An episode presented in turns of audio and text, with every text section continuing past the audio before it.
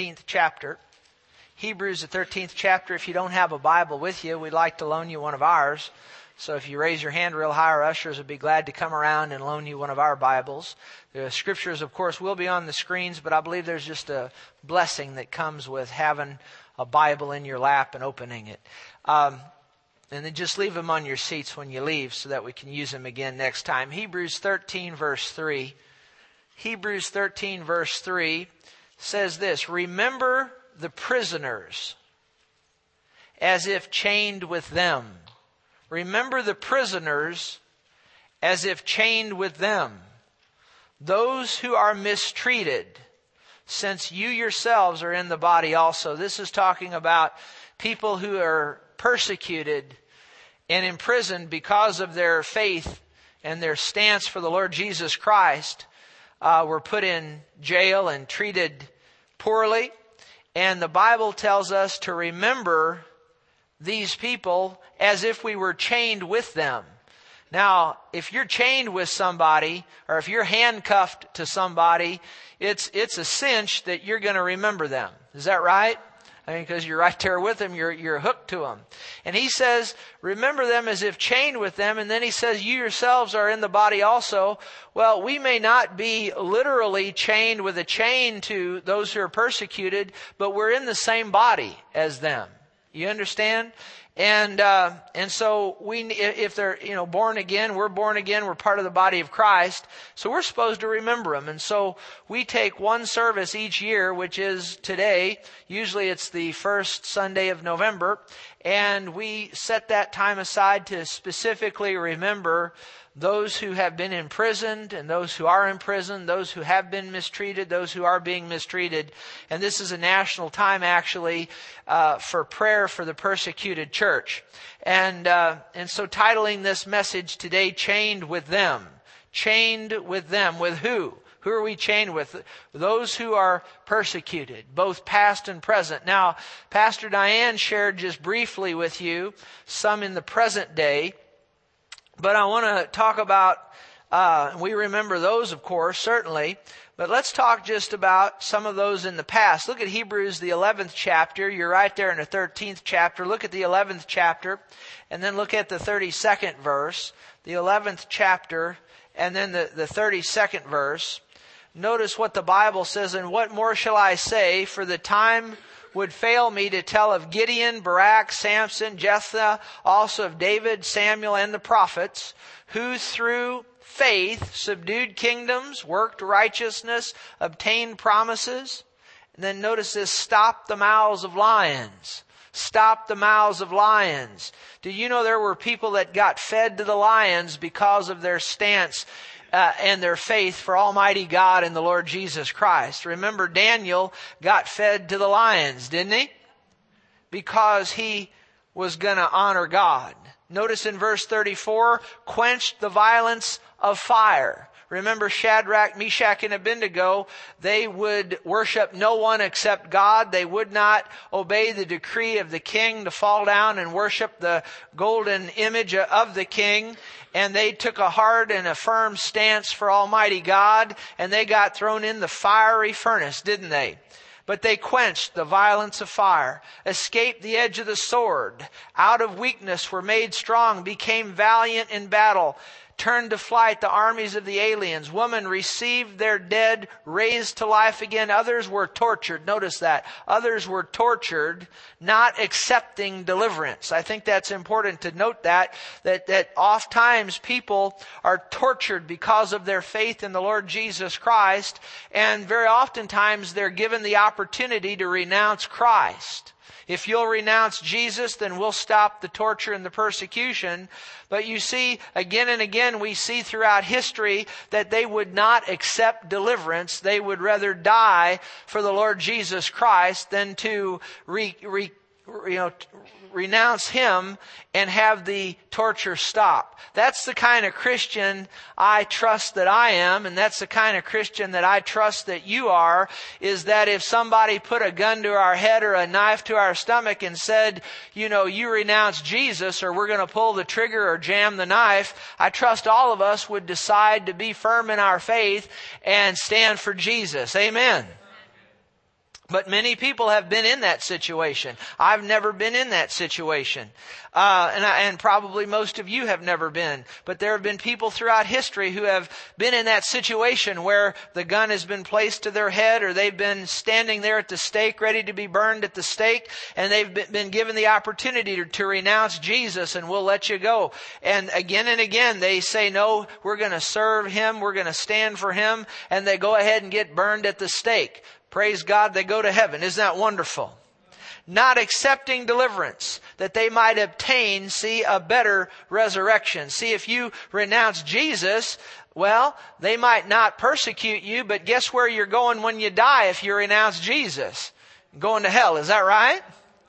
So let's stand firm for him that we may obtain a better resurrection. Notice verse 36. Still others had trial of mockings, cruel mockings and scourgings cruel mockings and scourgings. There have been many people, many Christians have been mocked and made fun of because of their faith in the Lord Jesus. Cruel mockings, scourgings, yes, and of chains and imprisonment. They were stoned. Many people have been put in prison because of their faith in the Lord Jesus. They were stoned, sawn in two. Sawn in two. Uh, it's believed that Isaiah, anybody ever hear of Isaiah? The prince of the prophets, the Old Testament? Isaiah, many call him the prince of the prophets, uh, because of his stance for Almighty God and the Lord Jesus Christ. He was put inside, tradition says that he was put inside of a hollow log and that law was, log was sawn in half. Think about that. How many of you want to be the prince of the prophets? You get sawed in two. Again and again, they persecuted the prophets in the Old Testament, persecuted them and persecuted. You know why they persecuted them again and again? Because they told the people of God the truth. Do you know there's many people don't want to hear the truth? They just want to be told something that they want to hear. That's the main reason as I study that men of God got put to death and, and, and whatnot is because they would stand as a man of God under the anointing and tell people the truth. And that upset people and it caused them in many cases to be, to be persecuted and murdered. And in Isaiah's case, they put him in a hollow log and they sewed him in half, you see, and killed him. They were sawn in two. They were tempted. They were slain with the sword. They wandered about in sheepskins, goatskins, skins, being destitute, afflicted, tormented, of whom the world was not worthy. How many of you know this world is not worthy of a man like Isaiah? Is that right? They wandered in deserts, mountains, in dens, in caves of the earth. You need to know something and don't ever forget it. Serving God is not all glorious. I said serving God is not all glorious. Now there's a lot of gloriousness to it, alright, but when you really serve God and you do something for the Lord, it's gonna make the devil mad. And it's gonna make religious people mad. It's gonna make Christians who are hooked up and buddied up with the devil mad. You mean a Christian could be hooked up and buddied up with the devil? Sure, if they're gossiping and going around backbiting and saying one thing to your face and another thing behind your back, how many of you know they're buddied up with the devil? Is that right? Now, is that right? And many times those are the very ones that uh, will persecute you. Now, we read about some people here in general, but notice in Revelation, the first chapter and the ninth verse, let's just talk about some in the early church that were persecuted. Some in the early church that were persecuted. Notice in Revelation, the first chapter and the ninth verse, we'll start with the apostle John. He says here, I, John, both your brother and, and companion, this is Revelation chapter 1 verse 9. I, John, both your brother and companion in what? In what? In tribulation. And the kingdom and patience of Jesus Christ was on the island that's called Patmos for the word of God and the testimony of Jesus Christ. You see, John uh, declared the word of God and he had a testimony for the Lord Jesus Christ and they exiled him and they put him on the Isle of Patmos.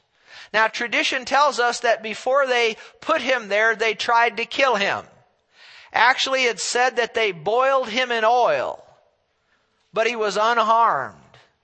And so when they couldn't kill him, they put him on the island of Patmos. And there he got the revelation.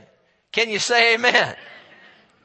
And he's the only one of the apostles, now of course we understand Judas committed suicide, not talking about him, but of the 11 faithful apostles to the Lord Jesus, John is the only one that lived out his life.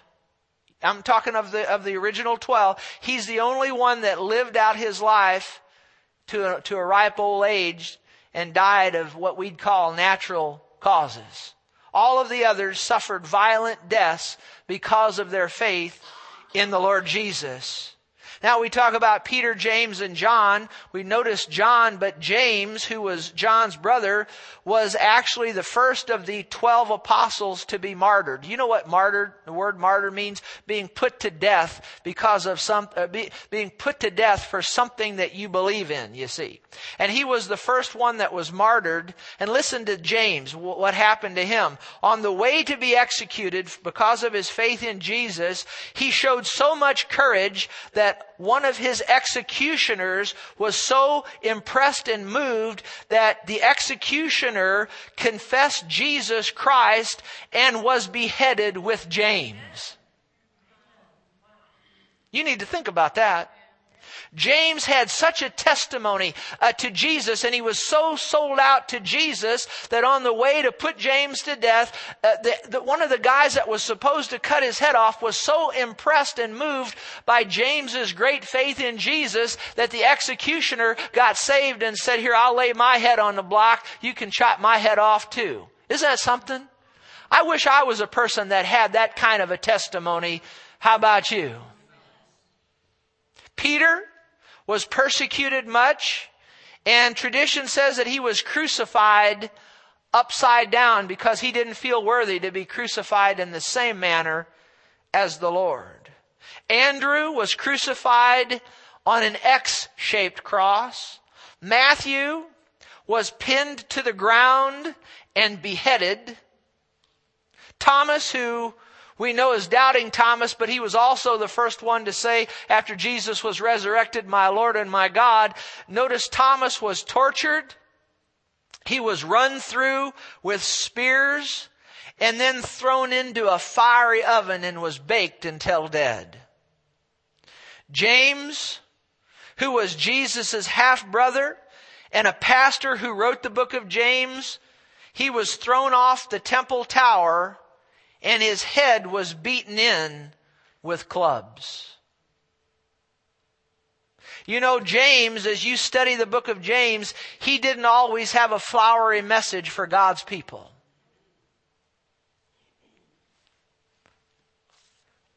Luke, who wrote the Gospel of Luke, Acts, he was a physician. He traveled with Paul. They hung him from an olive tree. Mark, who wrote the gospel of, according to Mark, you know, he was tied with ropes, then drugged behind horses until dead. Why did they do this to him? They did this to him because he spoke out against the people of Alexandria and their idol worship. He may have got up and said something like this. If you have anything in your life that's more important to you than the Lord Jesus Christ, you're, you're an idolater. That made him mad. That upset him. And they put him to death. You have to understand something about the men of God of yesteryear and not here in the United States, but in other countries, you need to realize this, that as you see this morning as I stand here and I preach to you, and if I say something that is offensive to you or I say something that, that, that hurts your feelings, you need to realize that about the worst thing that's going to happen to me is you're probably not going to come back next week. You might say something bad about me, but that's about the extent of it. But you need to realize that men of yesteryear, men of God, women of God of yesteryear and, and in certain places of the world, when they stand behind the holy desk, when they stand up and they declare from their mouth the word of God, they realize and understand they might not get out of that place alive. They might not get out of that building alive. They might have somebody in the parking lot or a whole group of people just outside to take clubs and beat the living tar out of them. You need to realize that. It's real easy for me to preach here this morning because like I said, if I say something you don't like, what's the, what's the ramifications of that? You might not come back next week, but you need to realize that in some places you stand up and say, thus saith the Lord, the preacher might not come back next week. Did you get what I just said? Bartholomew, cruelly beaten, Something about him, they filleted him. You know what, you know how you fillet a fish? They filleted him. They stripped his skin off while he was alive and then crucified him. John the Baptist, who cried out against the political ills of his day. He stood as a man of God and cried out against the king's sexual misconduct. The king being a public figure, he, John had every right to do that. He cried out against that. And remember what happened to John the Baptist. He was beheaded. Is that right? Is that correct? Cut his head off. Jesus called him the greatest prophet that was ever born of a woman. How many of you want to be the greatest prophet ever born of a woman? Wow. What did I tell you a while ago? Serving God is not all glorious, is it? Timothy, that young minister that trained under the apostle Paul, he stood up under the power of God and the anointing of God and he thundered under the anointing of God and he rebuked the Ephesian, the Ephesian pagans over their idolatry. And he was beaten with clubs and died two days later.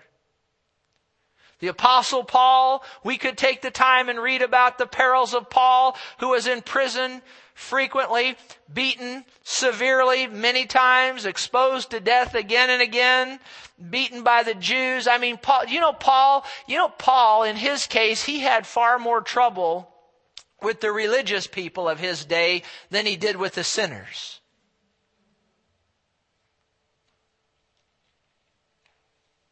I've been doing this 17 years. I've had very little to no problem with sinners.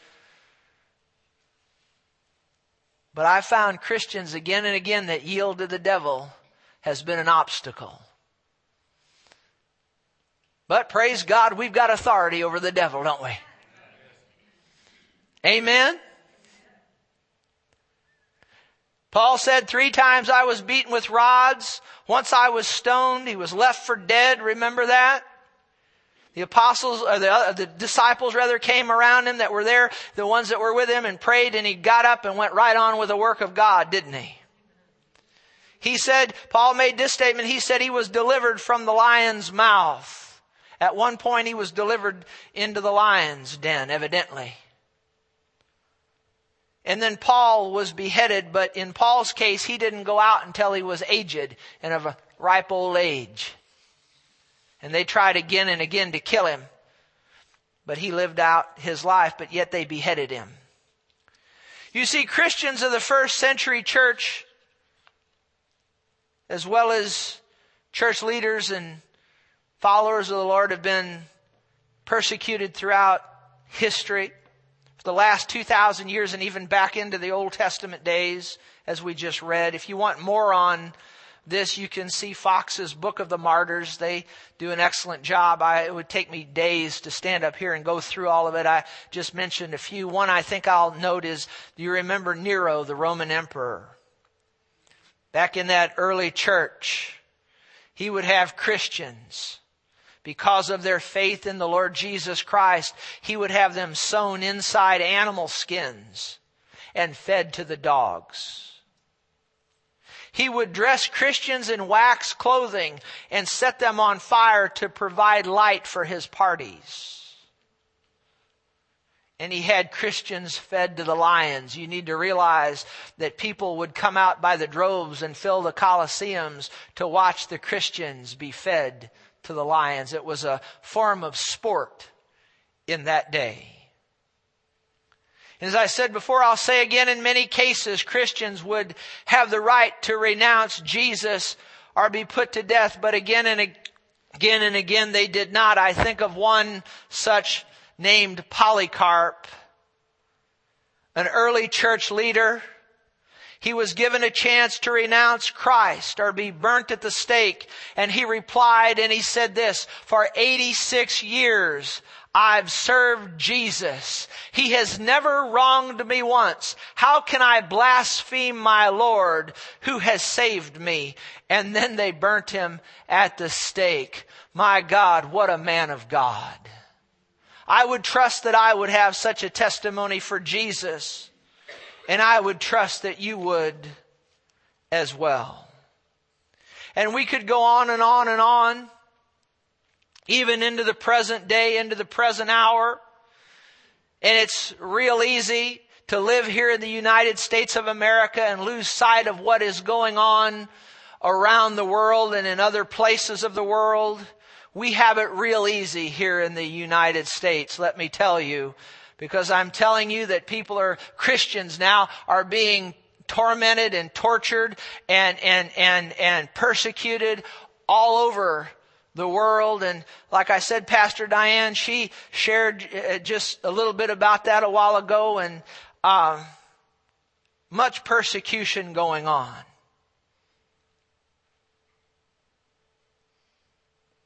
And will go on. And eventually though, there's going to be a rapture of the church. How many of you even know what that is? How many of you have even heard of that? If you've attended here any length of time, I've covered that again and again and again. The Bible says that at a certain point, the Lord himself is going to descend from heaven with a shout, with the voice of the archangel, with the trumpet of God. The dead in Christ shall rise first. Then we who are alive and remain will be changed in a moment, twinkling of an eye. We'll be caught up to meet the Lord in the air, and so shall we ever be with the Lord. Can you say amen? amen. How many is looking forward to that? And then after the rapture of the church, the Bible is clear there's going to be a seven year tribulation period. And there'll be persecution on earth and tribulation on earth like's never been seen before. At the end of that tribulation period, that's when Jesus comes back with the saints, with you and me, those who are faithful to Him riding on the white horses to fight the battle of Armageddon, you know. And that lay on out in the future. Then there'll be a millennial reign of Christ, a 1,000 year reign of Christ upon the earth, where Jesus will rule with a rod of iron. And There won't be persecution in that hour. And then after that on out into eternity, much we could say about that, but what about before the rapture, Pastor? What about before the rapture? How many of you are looking forward to the rapture? I am. And the Bible says we should always be mindful of that and, and, and much we could say about that. But as it pertains to persecution, what about before the rapture? Will persecution continue? Yes, it will. Jesus himself said that a servant is not above or greater than his master. He said, if they persecuted me, they will also persecute you. Notice in 2 Timothy 3.12, turn there with me if you would. 2 Timothy 3.12. 2 Timothy 3.12. The Bible says, all who desire to live godly in Christ Jesus will what? Will suffer what? Suffer persecution. Now that didn't just say that everybody in every place of the world will suffer persecution except in the United States. That's for everybody, isn't it? Now you need to realize, and I do need to balance my statement out by saying this, even though we don't suffer persecution here in the United States like they do in other places in the world, there is still persecution here to suffer. How many has ever been made fun of or are persecuted in some way because of your stance for the Lord Jesus Christ?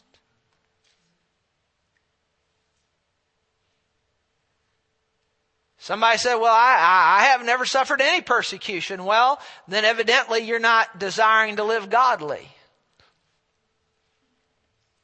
The Bible said that all who desire to live godly in Christ Jesus will, will, will suffer what? will suffer persecution. And I just feel impressed of the Lord what, what, to say this right now that, that here in the United States, because this is where I live, this is what I'm most aware of, uh, I believe that before the rapture takes place, the Lord would like to have a revival sweep through this land. A revival sweep through this land. I said a revival sweep through this land. Not, and I started saying this some, actually a couple years ago, and when I started saying this, unbelievable persecution came at me, not from sinners, but from, I'll say quote unquote Christians. People that call themselves Christians but act like the devil.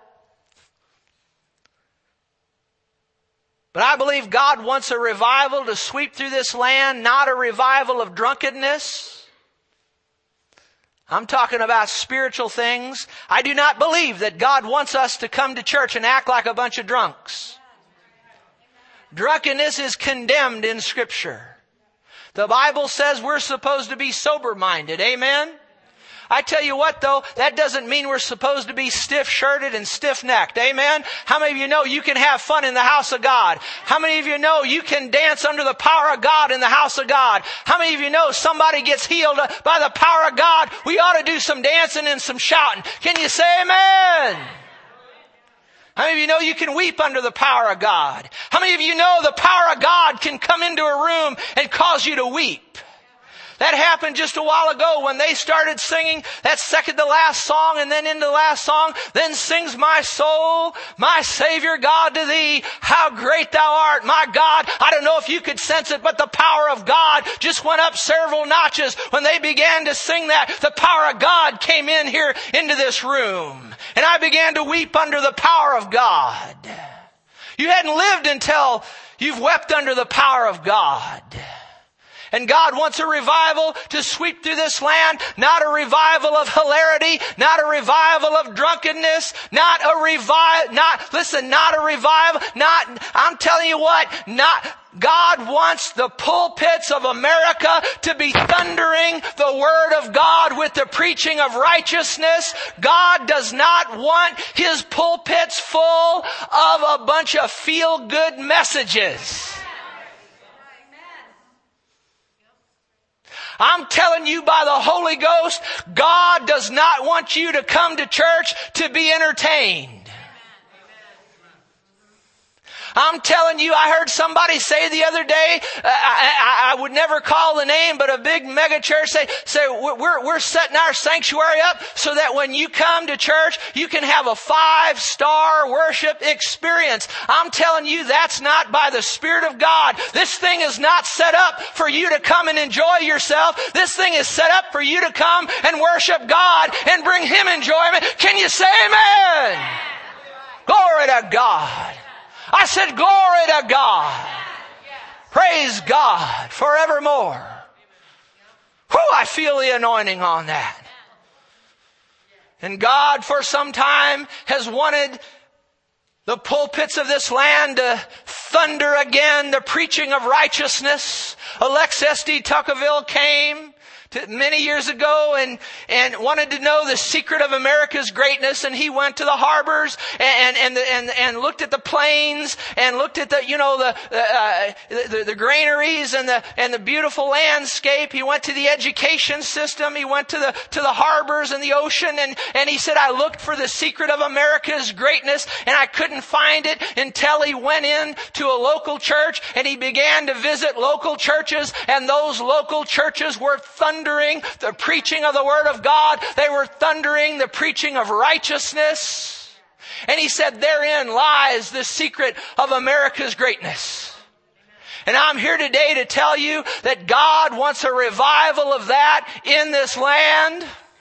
He wants the pulpits again to thunder with the preaching of the righteousness of the Word of Almighty God. Did you hear me?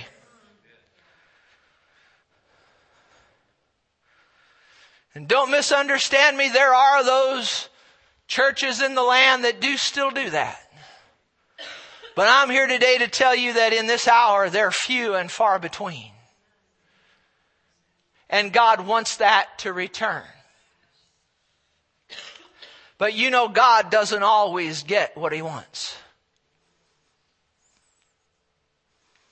What do you mean He doesn't always get what He wants? Well, He's not desirous that any should perish. But how many of you know there's some people dying right now in this world that are going to hell, and everybody goes to hell out of, will, out of the will of God? Is that right? Don't tell me God always gets what He wants. He doesn't. But He would like there to be a revival in this land. A revival, as I said, not of telling people what they want to hear, not of tickling their ears, not of little talks, little stories, not of, not of little quips and quibbles, not, not, not, not, the, the whole goal of the message is to make the people when they come laugh and have a good time. No, God doesn't want that. He's had all of that, that he, he, he's never been in that. Somebody say amen. amen. But God wants the thundering of the righteousness of the Word of God to be declared. I'm here today to tell you that God does not want an entertainment center built, but He wants His church to be built so that the sick can come and the anointing of God can come and sweep into that building and the sick be healed. Amen. I said the sick be healed. Amen. I said the sick be healed. Amen.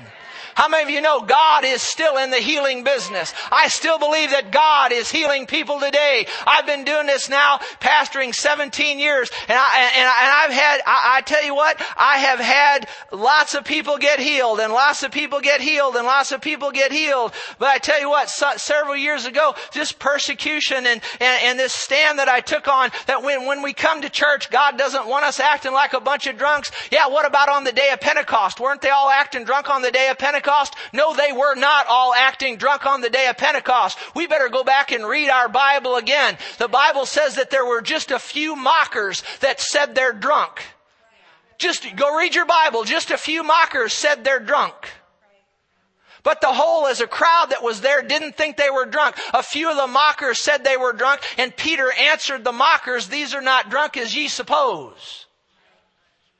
Drunkenness is condemned in scripture, my friends. We're supposed to be sober minded, but we can still laugh under the power of God. We can still dance under the power of God. I tell you what, somebody, there's a, God healed a lady's back in here one day and she went running under the power of God. I'm all for that. Amen. One day God healed somebody's foot in here. They had been in an accident and uh, uh, uh, they had they were on pain medication, and I'm all for good hospitals, doctors, and medicines and all that. But they were on such pain medicine, and they still couldn't walk. And the power of God swept in here in one service and healed this guy's foot, and he started running around the building under the power of God. I tell you what, I'm all for that. Praise God. How many of you know that Jesus wasn't it Jesus that healed that guy? Or, that no. Uh, uh, uh, Peter and John, I believe it was, they said to that guy at the gate, call beautiful, rye, uh, uh, silver and gold have I none, but such as I have give I thee. And didn't, didn't he get up and leap and walk? And one of them did, praise God. I get healed, come off a stretcher, I'm going to get up and leap and walk. How about you? Amen. But I made statements some years ago about God wants a revival, not of us acting like fools in the house of God, but, but being sober minded and having the power of God. And, and, and, I have to be honest with you, this kind of, kind of maybe pushed back on a few things. You know, persecution will get you to push back on a few things. But I tell you what, I've made the decision. I'm not pushing back on anything that's Bible anymore. Amen. I want that Bible and everything that's in that Bible. And that Bible says that Jesus still saves. I'm going to keep preaching preaching the new birth. The Bible says that Jesus baptizes in the Holy Ghost with the evidence of speaking in other tongues. I'm going to keep preaching that no matter what it costs me. The Bible says that Jesus is the same yesterday, today, and forever. He's healing people yesterday. He's healing people today. He'll be healing people forever. Can you say amen? I'm not backing off of that. They can persecute me, say anything they want to about me, but this house, it will not be an entertainment center. It will not be a place for spiritual drunks, but it will be a place for people to come under under the power of God and experience the power of God. This isn't set up for, for you, it's set up for God. And you come and we worship God and He meets us in the house of God and people are set free and helped. Can you say amen? amen. Glory to God. I want this place to be a place where you can bring somebody crippled in and we say, rise, take up your bed and walk. And the power of God hits them. Amen. And heals them. Glory to God. But see, when you step into that and you really get to flowing with that, guess what happens? You start getting persecuted. You start getting persecuted. And they'll start saying, they may not come beat you up with clubs, but they may start saying everything that they can think of about you. I know it's happened to me. Fool me once, shame on you. Fool me twice, shame on me. It will not happen again. This place and I never move far away from God, but I tell you what, I'm not moving away from God at all. This is a place where the new birth is proclaimed, the baptism in the Holy Ghost is proclaimed, the, the, the healing power of God is proclaimed. We'll have the joy of the Lord. We'll weep under the power of God. We'll do whatever it is the Lord wants done. Amen? And they can say whatever they want and they can huff and they can puff and they can try to blow the house down. But the Bible, we'll read it here in just a minute. Many are the afflictions of the righteous, but the Lord will deliver him out of them all. Glory to God. Hallelujah. Praise God. Can you say amen? Praise God. You just need to realize when you start flowing with the power of God, that it'll bring persecution. When you start preaching under the anointing of God and you start thundering the preaching of righteousness from the pulpit, it'll bring persecution. What do we do when we're persecuted? When we're persecuted, we don't give up and quit. We don't withdraw. But you know what Jesus said? He said, when you're persecuted, rejoice and be exceedingly glad and then we just press right on in the will of God. Can you say amen? Second Timothy, 2 Timothy 3.11. Look at what the apostle Paul says here. 2 Timothy 3.11. Persecutions, afflictions which happened to me at Antioch, at Iconium, at Lystra. What persecutions I endured. And out of them what? All, out of them what? Out of them all, the Lord delivered me. Amen. So when we're persecuted, we keep a good attitude. We rejoice and we press on. And we realize that the Lord, though the persecution can get very, very strong, but we press on and know that He'll deliver us. Amen. And in Acts the seventh chapter and the 54th verse, Acts the seventh chapter and the 54th verse,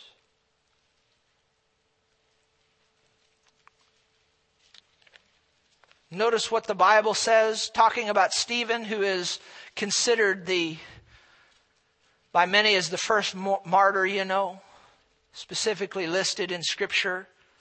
Let's see how he acted when he was persecuted, because I do believe that before the rapture takes place, whether the churches throughout the United States as a whole preach the preaching of righteousness and cause a revival or not, the ones that do do that will suffer persecution. What do we do when we're persecuted? We keep a good attitude. We rejoice. We continue on. We don't quit. We don't back off. We know the Lord will deliver us, but here's something else. Acts 7 verse 54. When they'd heard these things, they were cut to the heart and they gnashed at him with their teeth at Stephen. Because Stephen, if you went back and read, he delivered them about, don't know, almost a two chapter message in the book of Acts. I mean, it was very extensive what he went through. Stephen was a table waiter, wasn't he? And he was full of the Holy Ghost and with power. Is that right? How many of you know the pastor shouldn't be the only one full of the Holy Ghost and power? Amen? How many of you know the door greeters ought to be full of the Holy Ghost and power? Is that right? The ushers ought to be full of the Holy Ghost and power. Is that right? And Stephen had preached and declared to these people that were there. And they were by and large religious people that were there. And he told them some things under the power of God that they didn't want to hear. And they were cut to the heart and they gnashed at him with their teeth. But he being full of the Holy Spirit gazed into heaven and saw the glory of God and Jesus standing at his right, at, at the right hand of God. I don't know about you, but that's when I, when I go on to heaven, that's, that's what I'd like to see. How about you? I personally don't believe Jesus stands up for everybody. I believe the ones that have served him faithfully and have maintained a good testimony and have refused to gossip, have refused to talk bad about people, have, have maintained a good testimony. I believe he stands up to greet those. That's just what I believe. And Stephen was one such that he stood up at the right hand of God. In verse 56, he said, Look, I see the heavens opened and the Son of Man standing at the right hand of God. Then they cried with a loud voice. They stopped their ears. These were the persecutors. They stopped their ears and ran at him with one accord, and they cast him out of the city and stoned him. And the witnesses laid down their clothes at the feet of a young man named Saul. You know, Saul, he held their coats while they put Stephen to death. Now, you all remember the story with Saul. He went around persecuting Christians. He might have been one of the worst persecutors of Christians of all time. But how many of you know on the road to Damascus, Jesus appeared to him and that light shone around him and shined like the brightness of the noonday sun and he was knocked to the ground. Is that right? And, and, and, he, and Jesus said, Saul, Saul, why are you persecuting me? See, when, when you, when you come against a fellow brother and sister in Christ, you're not just coming against them, you're coming against Jesus. He takes it personal. He said, why are you persecuting me? And then out of that, Saul got born again, didn't he? And baptized in the Holy Ghost, didn't he? Is that right? And so he said at one point, I speak in tongues more than y'all. Is that right? And he wasn't Saul no more. His name was changed to Paul. And he became a great apostle. And that's important is what we'll say here in just a moment. And notice in verse 59, they stoned Stephen and as he, as he was calling on God and saying, Lord Jesus, receive my spirit as, he, as he's dying, as they're putting him to death. And notice verse 60, center in here. Then he knelt down and cried with a loud voice, Lord, do not charge them with this sin. And when he had said this, he fell asleep. That just means he died. And his spirit went into, into, into heaven. Notice what we need to learn from Stephen here as he's dying, he did not say, Lord, strike him with lightning. Lord, let the fire fall on him. What did he say? Lord, do not charge them with this sin. And he died. So we're supposed to be people of prayer in the midst of persecution. Is that right? And we're going to close with a word of prayer here right now. And I want you to listen very carefully. Those being persecuted, how do we pray for people in the world that are being persecuted? That their faith does not fail and that they have strength to endure and maintain their testimony. What are we supposed to pray for those who are persecuting us? Well, we just learned one thing right here. Lord, don't charge them with this sin. That's a good thing to pray. And then also what we need to be praying for those who persecute is that they'd get saved. Because what did I say just a moment ago? If you read, you'll see that, that Saul was persecuting the church, but he got saved, and then the Bible says the churches had rest because the persecutor got saved. Amen. How do you pray for somebody to get saved? Well, you first pray that their spiritual understanding would be enlightened, that that blindness that the devil's blinded them with would be removed, and that God then would send the laborer across their path to share Jesus with them. So let's stand right now in the presence of Almighty God as we close this service with just a, a, a, a time of prayer here. Just, just spend a few moments in prayer. Before we pray, though, I want to just tell you with your heads out, uh, heads bowed and eyes closed there. If you're here today and you've never repented of your sins and asked Jesus to come into your heart, you need to do that. The Bible is clear. There's a heaven above and there is a hell beneath. And, and, and he doesn't want anybody to, to die and go to hell. I don't want anybody to die and go to hell. That's why Jesus died on the cross and then shed his blood and, you know, and was raised from the dead. So nobody has to go to hell, but you've got to repent of your sins. And that just means say, Hey, I'm, I'm turning from this old life that I've been living. And then you invite Jesus into your heart. Then you get what the Bible calls born again. You become a Christian right there. You become saved. Miss hell, make heaven. And then the life of God is deposited within your, within your, within your spirit. And then you'll have victory with, within you to be able to live a, a, a life for God. Amen. If you're here and you've never been baptized with the Holy Spirit with the evidence of speaking with other tongues. We'd like to make that available to you this morning. If you if you've got sickness in your body, you need healing in your body. Uh, Jesus is still in the healing business. If you need just somebody to talk to or pray with, there's men and women standing up here in the front. When I dismiss the service in just minutes from now, you walk forward and you talk with one of them and, and tell them what your need is and they'll pray with you. Praise God. Hallelujah. Praise God. Well, just uh, say say this. Say this after me. Heavenly Father, we come to you in the name of Jesus, and we pray now for the persecuted church. We not only remember them, but we pray for them. First and foremost, that their faith fail not. That they'd have strength to endure and they'd maintain a good testimony for the Lord Jesus Christ. We pray for those doing the persecuting. First, we ask that you do not lay their sin to their charge. Secondly, we pray for their salvation. In the name of Jesus. We pull down spiritual blindness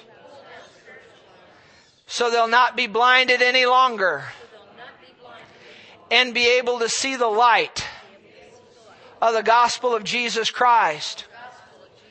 Heavenly Father, we ask you to send the laborer across the persecutor's path to share Jesus with them in due season and as they get saved, the church will have rest.